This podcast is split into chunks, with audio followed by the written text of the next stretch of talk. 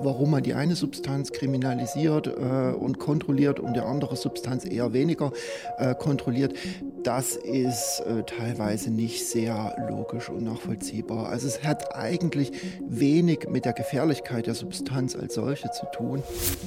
Repression hilft nicht. Die Menschen, die verschwinden nicht, die sind da, die Konsumierenden, und die wollen ihren Stoff haben.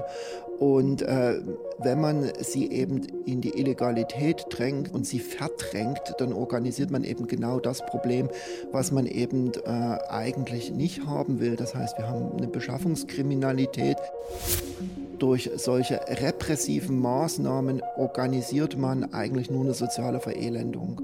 Und es ist eben besser, mit den Leuten zu reden, ihnen eben ihren Stoff zu geben und sie dadurch einen Kontakt zu ihnen zu haben und ihnen dann wirklich auch sozial helfen zu können.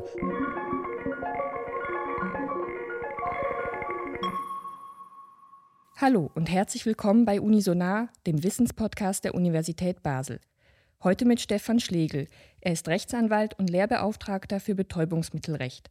Wir sprechen über das Betäubungsmittelgesetz und die Frage, weshalb gewisse Drogen legal sind und andere nicht. Herzlich willkommen, Herr Schlegel. Guten Tag. Mein Name ist Katrin Weyer. Bei Unisonar tauchen wir mit ExpertInnen der Universität Basel auf den Grund ihrer wissenschaftlichen Forschung. In dieser Staffel sprechen wir über Drogen. Herr Schlegel, weshalb sind Drogen eigentlich illegal? Die Frage ist relativ schwierig zu beantworten. Ähm, Im Prinzip geht es an sich darum, dass der Staat halt bestimmte Rechtsbereiche, die eben von den besonderen Gefahren ausgehen, reguliert. Also wir haben das natürlich im Baurecht oder im Straßenverkehrsrecht. Wir haben es im Medizinrecht und wir haben es natürlich eben auch im Betäubungsmittelrecht, weil teilweise dort Substanzen der Kontrolle unterstellt sind, die eben für die Gesundheit nicht gerade zuträglich sind, wenn man sie in größeren Mengen konsumiert. Und wie lief da die Entscheidung ab, welche Substanzen man unter das Betäubungsmittelrecht setzt und welche nicht? Das hat teilweise historische Gründe, das hat aber auch kulturelle Gründe kulturelle Gründe insofern, als dass jede Gesellschaft ähm, irgendwelche Substanzen kennt, die es für irgendwelche Zwecke einsetzt, um ähm, sozusagen die eigene Stimmung äh, und das eigene Denken zu beeinflussen. Also wir haben das in den Naturvölkern, die dann irgendwelche Pilze kochen, äh, um sich dann näher zu ihren Göttern zu bewegen. Äh, wir haben teilweise äh, Substanzen, die man verwendet, einfach um fröhlich zu sein. Ähm, und das ist in jeder Kultur anders. Und es gibt in unserer Kultur einfach bestimmte Substanzen, wie zum Beispiel Alkohol, die sind halt gesellschaftlich anerkannt, die benutzt man einfach, um sich wohlzufühlen, ähm, um sozusagen gemeinsam gesellig zu sein. Und es gibt eben andere Substanzen, die sind eben nicht so verbreitet. Und diese Substanzen, die beeinflussen auch das Denken. Das sind also die klassischen Betäubungsmittel, äh, wie wir sie kennen. Und diese Substanzen, die sind eben dann teilweise kriminalisiert. Aber warum man die eine Substanz kriminalisiert äh, und kontrolliert und die andere Substanz eher weniger äh, kontrolliert, das ist äh, teilweise nicht sehr logisch und nachvollziehbar. Also es hat eigentlich wenig mit der Gefährlichkeit der Substanz als solche zu tun, sondern das hat mehr was damit zu tun, äh, wie bekannt ist die Substanz, wie geht man damit um und ähm, gehen von der Substanz bestimmte Verhaltensweisen aus, die man eben unter Umständen nicht haben will. Aber das bedeutet, es ist jetzt nicht so, dass man sich anschaut, welche Auswirkungen kann die Substanz haben und je nachdem wird sie dann kriminalisiert oder nicht. Nein, also überhaupt nicht. Also wenn wir das Thema Alkohol nehmen. Wir haben beispielsweise in der Schweiz ungefähr 200.000 oder über 200.000 Menschen, die alkoholabhängig sind. Wir wissen, Alkohol äh, sorgt für schwerste Gesundheitsschäden. Alkohol hat äh, Auswirkungen auch auf äh, die Gesellschaft selber, also angefangen einfach von der Verursachung von Verkehrsunfällen. Wir haben äh, Gewalt in den Familien oder Eltern, die infolge von Alkoholismus sich nicht um ihre Kinder kümmern können. Und trotzdem ist diese Substanz äh, sehr, sehr weit verbreitet in der Gesellschaft. Und wir haben eben andere Substanzen, Substanzen, von denen eben deutlich geringere Gefahren ausgehen, wie zum Beispiel nehmen wir Cannabis, die von ihren Wirkungen her und von ihren Gesundheitsschäden her deutlich äh, weniger schwerwiegend sind als Alkohol. Und diese Substanzen sind eben kriminalisiert. Dafür kommt man ins Gefängnis, wenn man sich damit berauscht. Und wenn man sich mit Alkohol berauscht, im Prinzip nicht, solange man nicht unbedingt jemand tot fährt. Am besten schauen wir mal anhand von zwei Beispielen, wie die Schweiz den Handel mit illegalen Drogen sanktioniert. Mhm. Ein 22-jähriger Mann verkauft regelmäßig in kleinen Mengen Kokain. Er wird am Samstagabend von der Polizei aufgegriffen. Insgesamt hat er 20 Gramm Kokain in 20 Päckchen bei sich. Es ist bereits das zweite Mal, dass die Polizei ihn kontrolliert. Die Grenzwache kontrolliert an einem Sonntagnachmittag ein Auto, das von Frankreich her nach Basel einreist. Dabei stellt sie 120 Kilogramm des Betäubungsmittels Kat fest. Was sind in diesen beiden Fällen die strafrechtlichen Konsequenzen? Ja, das hängt eben von den Einzelfällen ab und auch von dem, was die entsprechenden Personen sagen oder eben nicht sagen. Also wir haben im schweizerischen Betäubungsmittelrecht sozusagen zwei Gleise, auf denen sich ähm, sozusagen das Verfahren oder die Behandlung von Personen, die Umgang mit äh, Betäubungsmitteln haben, äh, bewegt. Wir haben einerseits das Gleis der Konsumenten. Dort ist es einfach so, dass alle Handlungen, die zum Konsum begangen werden, also der Erwerb von Betäubungsmitteln, das Lagern und so weiter und so fort, und der Konsum selber, die werden als Übertretung behandelt. Das heißt also, es gibt einfach eine Buße, es gibt keinen Strafregistereintrag und es passiert eigentlich vergleichsweise relativ wenig. Also das ist, kann man jetzt so vergleichen mit falsch parkieren oder so etwas. Das ist eben auch eine Übertretung. Und dann haben wir das zweite Gleis, das ist der Handel. Und alle Personen, die eben handeln mit Betäubungsmitteln, betreiben, die werden deutlich härter angefasst. Das heißt, die bekommen mindestens eine Geldstrafe, wenn nicht sogar eine Freiheitsstrafe. Und je nachdem, wie umfangreich dieser Handel ist, desto höher ist natürlich die Strafe. Und das kann also bei schweren äh, Delikten bis zu 20 Jahre Freiheitsstrafe bedeuten. Wenn wir uns jetzt diese beiden Fälle anschauen, dann hängt das ein Stück weit davon ab, wenn wir vielleicht zuerst einmal diesen Kokainfall uns anschauen, was die entsprechende Person sagt oder ob sie überhaupt irgendwas sagt, wie schlau sie sich dort verhält. Also die schlauste Antwort gegenüber der Polizei wäre wahrscheinlich zuerst mal, ich möchte erst mal mit dem Anwalt reden.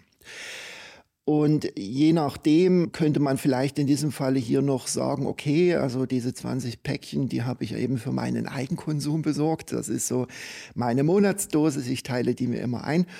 Und wenn man ihm das glaubt, dann ist man eben im Bereich äh, Eigenkonsum und dann ist man im Bereich nur Übertretung. Ähm, wenn man ihm das allerdings eben nicht glaubt, weil er irgendwie auf einer Party mit diesen 20 Päckchen da rumgerannt ist und man geht eben davon aus, dass er Händler ist, dann hat er ein gröberes Problem. Das besteht im Prinzip darin, dass äh, entscheidend ist, wie hoch ist der Wirkstoffgehalt von diesen 20 Gramm wir orientieren uns bei Betäubungsmitteln immer am Wirkstoffgehalt und nicht sozusagen an der Menge der Substanz selber, die man hat, weil häufig sind bestimmte Betäubungsmittel, Heroin, Kokain, äh, Amphetamin, noch gestreckt. Da sind also irgendwelche anderen Stoffe da drin.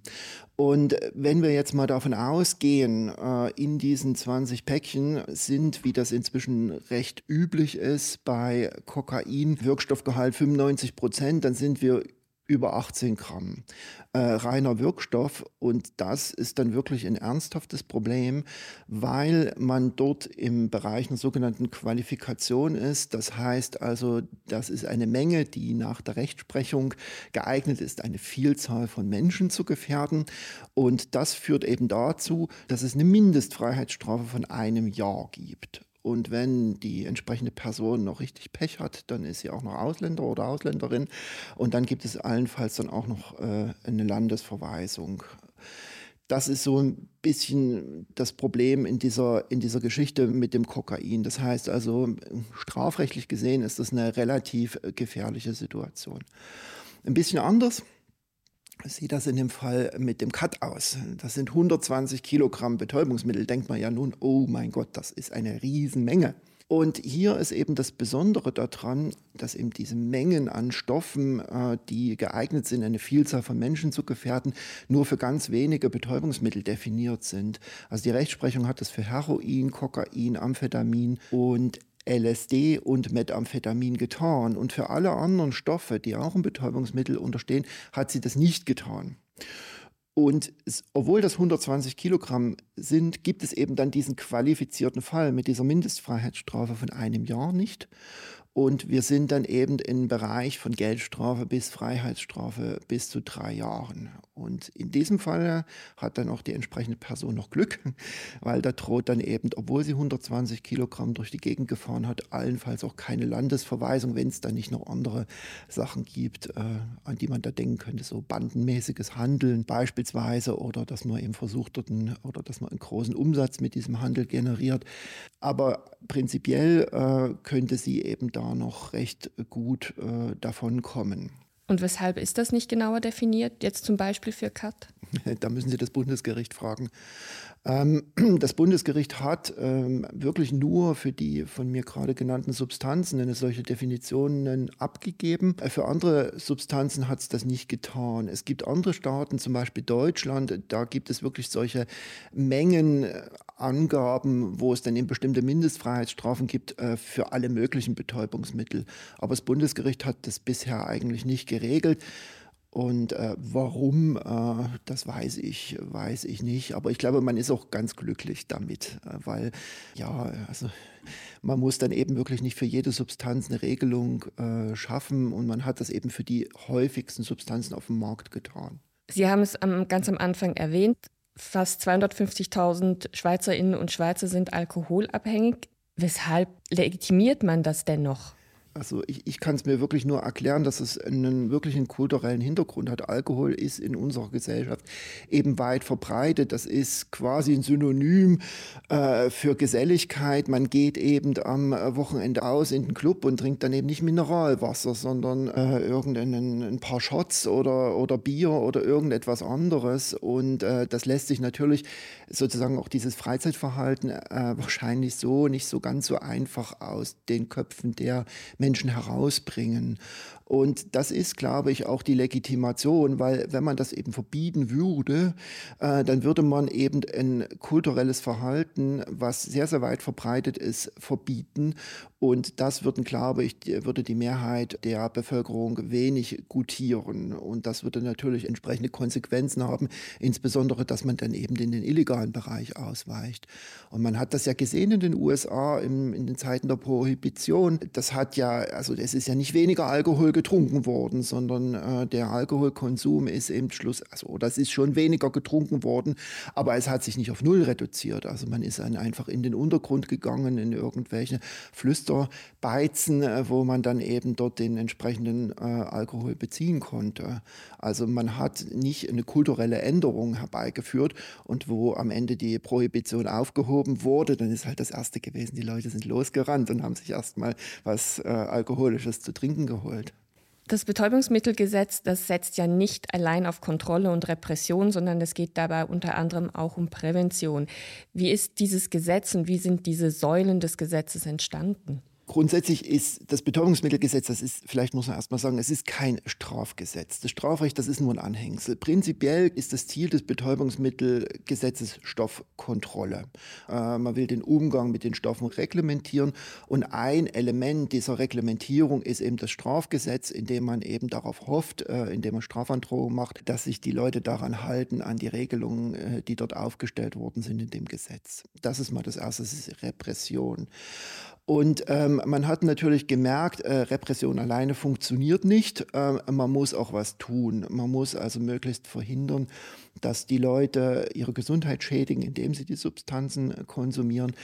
Und ähm, das Ziel ist dort, das ist schon ein sehr altes Ziel gewesen, eben diese Abstinenz. Und man hat irgendwann mal gemerkt, ähm, also mit Repression oder die Leute sozusagen auf Entzug zu setzen, äh, das, das bringt alleine nichts. Man muss sie auch überzeugen und äh, hat dann eben noch äh, das Konzept der Prävention eingeführt, indem man irgendwie Aufklärungsarbeit gemacht hat. Das sind schon alles relativ alte Konzepte, die sind schon wahrscheinlich schon so ungefähr 100 Jahre oder so alt. Und irgendwann hat man mal gemerkt, wo dann äh, diese großen Drogenszenen entstanden sind in der Schweiz, also insbesondere der Blattspitz in Zürich, was ja wirklich eine der größten oder die größte Drogenszene in Europa gewesen ist, äh, wir kommen nicht weiter. Also wir können die Leute bestrafen, äh, wir können versuchen, mit denen zu reden, wir können versuchen, die in die Therapien zu bringen und von den Drogen wegzubringen. Bei bestimmten Personen funktioniert das nicht. Und äh, wir kriegen dieses soziale Elend, was dort da ist, das bekommen wir so nicht in den Griff. Wir müssen schauen, ob man die Leute sozusagen trotz Drogenkonsum irgendwie gesellschaftlich zum Funktionieren bringen kann. Und äh, dort ist man dann auf die Idee gekommen und hat gesagt, okay, wenn wir sie nicht wegkriegen von den Drogen, dann betreiben wir Schadensminderung. Wir sorgen dafür, dass der Drogenkonsum möglichst wenig Schaden verursacht. Und eines dieser Konzepte ist dann gewesen, dass man zum Beispiel Heroin abgegeben hat, äh, was man also unter medizinischen Bedingungen produziert hat. Und das sorgte dann dafür, dass die Leute äh, zum Beispiel diesen Beschaffungsdruck nicht mehr hatten, keine Straftaten begehen mussten, um an Geld heranzukommen, dass der Konsum unter medizinisch einwandfreien Bedingungen stattfand und wo man das eben erreicht hat, dann konnte man eben den Leuten auch weiterhelfen, konnte eine Wohnung besorgen, äh, konnte ihnen eine Arbeit besorgen und so weiter und so fort. Das ist das Konzept der Schadensminderung gewesen. Und das ist eine Besonderheit des schweizerischen Betäubungsmittelrechts und eine sehr eine sehr erfolgreiche Säule. Das muss man, muss man wirklich sagen. Also diese offenen Drogenszenen sind in der Schweiz verschwunden. Also wenn Sie zum Beispiel in Deutschland, in Hamburg oder so am Bahnhof gehen, da sitzen dann eben wirklich die Drogenkonsumenten rum. Das finden Sie in Basel oder in Zürich nicht so offen, wie man das eben in anderen Städten hat, weil es eben am Ende diese Schadensminderung gibt, wo man eben an den entsprechenden Stoff herankommt und wo man dann eben auch durch die entsprechenden Institutionen dann auch weitergehende Unterstützung erfährt. Wie schwierig war es, diese Säulen zu institutionalisieren? Ich kann mir jetzt vorstellen, dass nicht gerade jeder ähm, wahnsinnig begeistert war von der Idee, dass jetzt illegale Drogen legal abgegeben werden. Ja, das ist eben ähm, diese Diskussion ähm, gewesen, die hat es natürlich auch in der, in der Schweiz gegeben, dass es einfach so eine allgemeine Einstellung, so ich nenne das mal das, das alte Konzept, gegeben hat, dass man eben überlegt hat, ja, wir müssen die Leute zur Abstinenz zwingen, wir müssen sie weg davon bringen, Betäubungsmittel äh, zu konsumieren. Und das ist der einzige Weg. Und diese Einstellung, die gab es natürlich eben auch hier in der Schweiz man hat dann irgendwann mal in Zürich in den Anfang der 90er Jahre erkannt, okay, also äh, so, so funktioniert das nicht, so geht das, äh, geht das einfach nicht, nicht weiter. Das, äh, das kann man so nicht umsetzen. Man ist dann an den, an den Bundesrat gelangt. Ähm, das ist äh, schwierig gewesen. Es war halt eben immer noch dieses Denken, äh, wir müssen repressiv vorgehen, wir müssen die Leute zur Abstinenz bringen. Und dann kam eine neue Bundesrätin Ruth Dreifuß und die hat sich dann eben 1993 dafür dann eingesetzt, dass es Heroinabgabe eben zur Schadensminderung geben soll, dass das möglich sein soll und das ist dann eben am Ende auch so umgesetzt worden. Also man hat gerade in Zürich, man hat dieses, dieses Elend dort am Platzspitz gesehen, wo die Leute wirklich auf gut Deutsch einfach in ihrem eigenen Dreck gelegen haben. Ja, und, und äh, dann sind natürlich auch die entsprechenden Krankheiten verbreitet gewesen. Äh, wir haben HIV gehabt, wir haben äh, andere Erkrankungen gehabt. Äh, die Leute sind einfach, man kann es sagen, ja, gestorben wie die Fliegen. Ja. Und, äh, und es hat nicht geholfen. Also man hatte den Platzspitz auch geschlossen gehabt. Die Leute sind ja dadurch nicht weg gewesen. Man hat sie in ihre eigenen Gemeinden geschickt. Aber was will denn eine Gemeinde im Emmental mit einem Drogenabhängigen? Der ist relativ schnell wieder weg und, und hockt dann wieder irgendwo in der Großstadt, wo er sein Umfeld hat.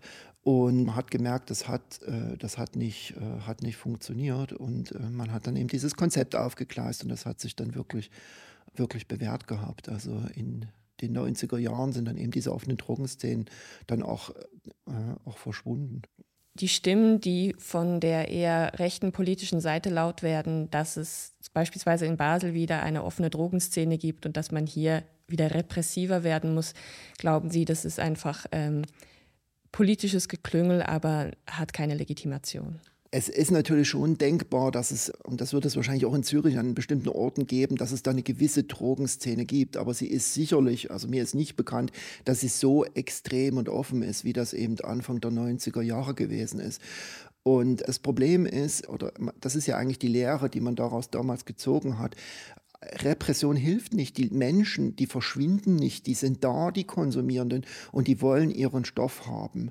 Und äh, wenn man sie eben in die Illegalität drängt und sie verdrängt, dann organisiert man eben genau das Problem, was man eben eigentlich nicht haben will. Das heißt, wir haben eine Beschaffungskriminalität, zum Beispiel also irgendwelche Diebstähle, irgendwelche Einbrüche. Und man erreicht natürlich auch die Personen für eine Gesundheitsversorgung oder für eine soziale Betreuung nicht. Das heißt also, man organisiert, das ist meine Meinung, durch solche repressiven Maßnahmen organisiert man eigentlich nur eine soziale Verelendung. Und es ist eben besser, mit den Leuten zu reden, ihnen eben ihren Stoff zu geben und sie dadurch in Kontakt zu ihnen zu haben und ihnen dann wirklich auch sozial helfen zu können. Und man muss wirklich sagen, also wenn Heroin ist eine Substanz, wenn sie rein verabreicht wird und eben in den entsprechenden Mengen auch äh, konsumiert wird, dass man nicht daran stirbt, äh, ist eine Substanz, die nicht unbedingt lebensverkürzend wirkt. Ja, also das heißt, also man kann Heroinkonsument sein und trotzdem eine Lebensdauer erreichen, die der von Menschen entspricht, die diese Substanz nicht konsumieren. Und da muss man doch einfach sagen, ja, dann gebe ich ihnen doch einfach ihren Stoff. Und ähm, wenn sie dann funktionieren können, wenn sie dann irgendwie eine Arbeit aufnehmen können, sich um ihre Kinder kümmern können äh, oder was auch immer, eine Wohnung haben, dann ist es doch gut. Das ist doch eigentlich das, was am Ende die Gesellschaft erreichen will und nicht einfach, dass jemand irgendwo unter der, unter der Brücke lebt, äh, weil er eben einfach äh, kein Geld hat und alles Geld für den Stoff investiert. Aber den Schritt hin, dass man alle Drogen legalisiert, der wäre dann zu groß. Ja, also ich will jetzt nicht unterstellen, äh, dass das Betäubungsmittelgesetz einfach so per se ein falsches Konzept ist. Also ich glaube, man muss solche Stoffe auch reglementieren, weil von ihnen natürlich auch eine gewisse Gefahr ausgeht. Also man, es ist ungesund, äh, bestimmte Substanzen zu konsumieren. Man kann daran sterben. Es hat Einfluss auch auf die Körperfunktion. Also wenn Sie, wenn Sie Kokain zum Beispiel haben, das zerstört Ihnen halt zum Beispiel die Schleimhaut einfach in der Nase. Es verändern sich auch das gesamte Verhalten von den entsprechenden Personen. Also es verursacht Schäden und vor allen Dingen, das ist glaube ich auch eines der Hauptgründe, warum man bestimmte Substanzen äh, kriminalisiert. Es hat Auswirkungen auch auf die Gesellschaft selber, auch auf das soziale Leben der Personen. Ja? Und da hat der Staat natürlich auch eine Schutzpflicht gegenüber den Personen, die eben nicht konsumieren. Und deswegen muss man das regulieren. Die Frage ist einfach nur, wie? Muss man das eben mit einer harten Repression machen oder muss man eben es einfach mit einer ja, mit einer, mit einer Steuerung des Substanzenkonsums machen. Und man darf ja nicht vergessen, also ein Teil der Betäubungsmittel, die im Betäubungsmittelgesetz erfasst sind, sind äh, Substanzen, die eine medizinische Wirkung haben. Also zum Beispiel Ritalin ist ein Betäubungsmittel, das untersteht dem Betäubungsmittelgesetz. Aber man wird jetzt sicherlich nicht bestreiten, dass diese Substanz auch eine medizinisch, eine, eine eine positive Wirkung äh, haben kann. Oder wir können zum Beispiel auf viele Opiate in der Schmerzbehandlung überhaupt nicht verzichten. Ja, das heißt, wir brauchen eine Regulierung. Äh, wir müssen die Betäubungsmittel nutzbar halten äh, für die Medizin.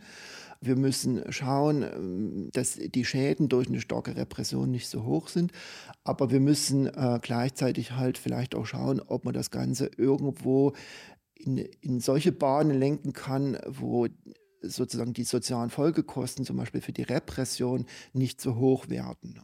Und deswegen kann man schon überlegen, ob man bestimmte Substanzen weniger stark kontrolliert, äh, sie teilweise legalisiert. Ja, also Cannabis ist ja ein, ein schönes Beispiel, wo jetzt gerade solche äh, Pilotprojekte stattfinden, wo man einfach an Konsumierende Cannabis abgibt. Die können es ganz normal konsumieren zum Freizeitkonsum und man schaut dann am Ende, wie entwickelt sich die ganze Sache und vielleicht gibt es irgendwann mal einfach Cannabis irgendwo zu kaufen. Vielleicht jetzt nicht unbedingt bei, beim Coop an der Kasse, aber vielleicht in speziellen Läden und auch mit dem entsprechenden Jugendschutz. Also wie stehen Sie zur Diskussion um die Legalisierung von Cannabis? Also ich, ich bin äh, durchaus dafür, dass man eben äh, auch die Abgabe von Cannabis zum Freizeitkonsum legalisieren sollte. Es gibt eben eine Menge Fragen, die man eben klären muss. Also wie ist es zum Beispiel mit dem Jugendschutz? Ja? Es hilft ja einfach nichts, wenn äh, äh, die Schülerinnen und Schüler einfach in der Schule bekifft dann da sitzen, einfach nichts, äh, nichts mehr lernen. Ja? Das ist zum Beispiel ein Problem. Wir müssen eine Lösung dafür finden, wie ist das Cannabis vor allem im Straßenverkehr. Ja? Äh, wir haben ja jetzt so eine Nulltoleranzpolitik, Das heißt also schon minimalste Substanzen, die überhaupt nicht wirksam sind, reichen einfach aus, um jemanden Führerausweis wegzunehmen. Also das macht keinen Sinn, wenn ich aber mit 0,5 Promille Blutalkohol Auto fahren kann. Ja. Also dort wird man Lösungen finden müssen. Aber wenn man das findet, äh, eine vernünftige Regulierung hat und den äh, wirklich die negativen Folgen im Griff äh, behält, dann bin ich dafür, dass man eben diese Substanz auch kontrolliert abgibt. Und finden Sie, dass die legalen Drogen, also Alkohol und Tabak, dass die genügend reguliert sind? Oder wäre es da auch angebracht, dass man vielleicht mal überdenkt, beispielsweise den Jugendschutz anzupassen? Es ist eine schwierige, schwierige Frage. Ähm, also wir haben ja gemerkt, dass je mehr man versucht, eine Substanz zu regulieren, je mehr man Druck auf den Konsum ausübt und vor allem, wenn das eben gesellschaftlich tief verankert ist, umso größer ist am Ende der Widerstand und umso mehr erzeugt man eben Verhaltensweisen, die eben in das Illegale gehen. Man steigert sozusagen die Kriminalität und unterstützt dann halt natürlich auch entsprechende Organisationen oder Personen, die sich dann eben in diesem Bereich bewegen. Man hat ja in den USA dieses Experiment gemacht und mit der Prohibition und man ist grandios gescheitert.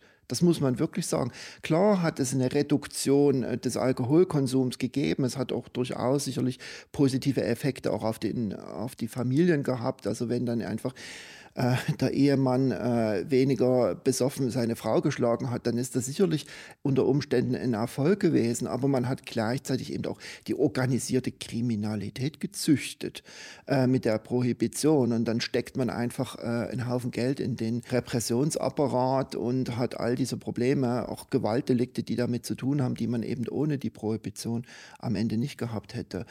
Und deswegen, ähm, man kann sicherlich überlegen, ob man vielleicht im Alkoholbereich zum Beispiel in die Prävention mehr Arbeit investiert. Also wir haben jetzt scheinbar das Beispiel dort in Irland, wo äh, entsprechende Hinweise auf den Alkoholflaschen aufgedruckt werden sollen, entsprechend dem, was wir jetzt auf Zigarettenpackungen haben.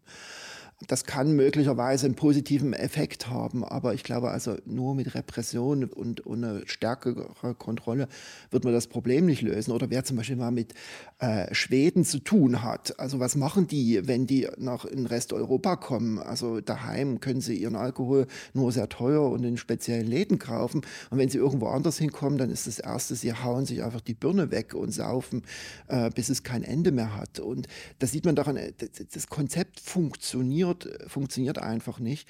Und dann ist es eben lieber, äh, finde ich, ist es eben besser, äh, sozusagen den Leuten den Umgang mit diesen Substanzen äh, beizubringen, eine gewisse Kontrolle zu erhalten, äh, auch präventiv wirksam zu werden, aber zu schauen, dass man mit möglichst wenig Repression und wenig Kontrolle äh, wenig sozialen Schaden anrichtet.